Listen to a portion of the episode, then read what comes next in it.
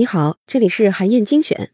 很多人都在说呀，视频化表达会是下一个十年内容领域的主要方式。其实啊，我们每个人都多少有些体会。这些年呢，人们花在视频化内容上的时间越来越多了，看新闻、学做菜、打电话，甚至是学习法律或者是医学知识，都可以通过视频化来实现。而花在阅读上的时间越来越少了。那么，像是看视频、听音频这些学习和获取信息的形式，可以完全取代阅读吗？阅读对我们到底还有没有价值呢？今天呀，我就想来和你聊聊这个话题。《普鲁斯特与乌贼》这本书的作者，也是美国著名的阅读和语言研究专家玛丽安娜·沃尔夫，他就在这本书里啊，讲述了阅读是如何改变我们的思维的。他说，在人类的大脑里有专门负责阅读的脑区，但是呢，阅读作为一种文化活动，在人类历史上只出现了五千四百年。也就是说，在产生阅读这件事儿之前，负责阅读的脑区其实是用来做别的事儿的，主要是分辨图形，比如说解读动物的脚印、追踪猎物的踪迹等等。后来，人脑里的这些神经回路通过内部调节。开始能够去解读一些简单的符号。传说当中的仓颉造字，说的就是仓颉根据观察到的鸟兽虫鱼的痕迹和草木星宿的形状等等，创造出了最早的文字符号。人类的大脑呢，也正是从破译这些符号开始，产生了巨大的变化，让人类最终和其他灵长类动物区别开，创造出了伟大的文明。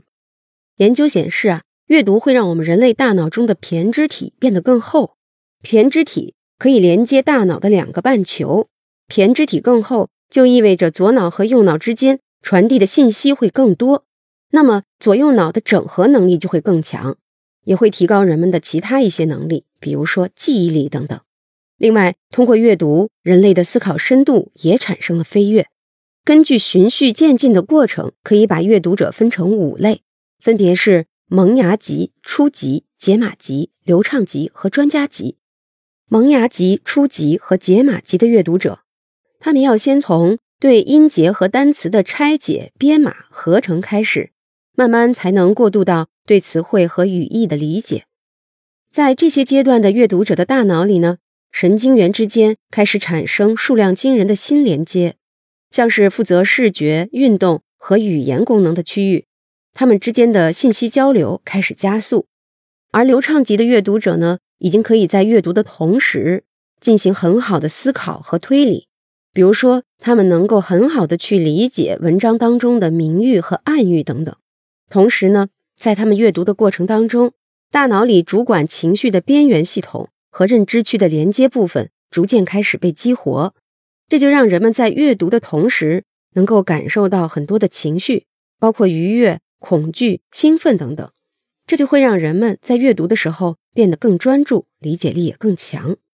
在这个阶段，流畅级的阅读者可以超越自己读到的文字，学习到知识以外的信息，开始进入深入思考的阶段。而那些专家级的阅读者呢？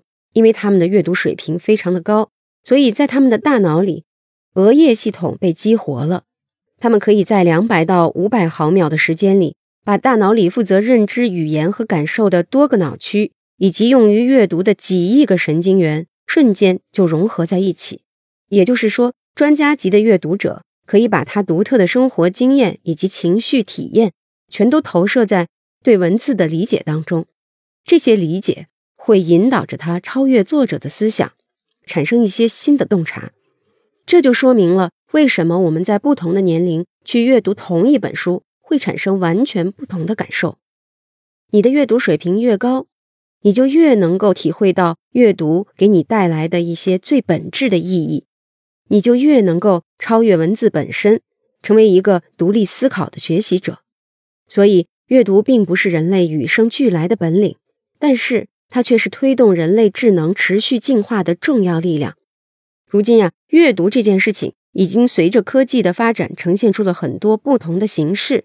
但是反而对我们提出了更高的一些要求，那就是我们怎么能够在获取信息的方式越来越多的情况下，在这个更强调即时化、碎片化、视觉化的世界里，依然能够保持通过阅读获得深入思考的能力。作家约瑟夫·爱波斯坦曾经说过：“我记我所读。”也就是说，你读什么样的书，你怎么去读，就会决定你能成为什么样的人。阅读是进化送给人类的最大礼物，也是人类最应该去珍惜的独特能力。好，以上啊就是我为你分享的内容。我在阅读资料里为你准备了本期音频的金句卡片，欢迎你保存和转发，更欢迎你在评论区留言分享你的精彩观点。韩燕精选，明天见。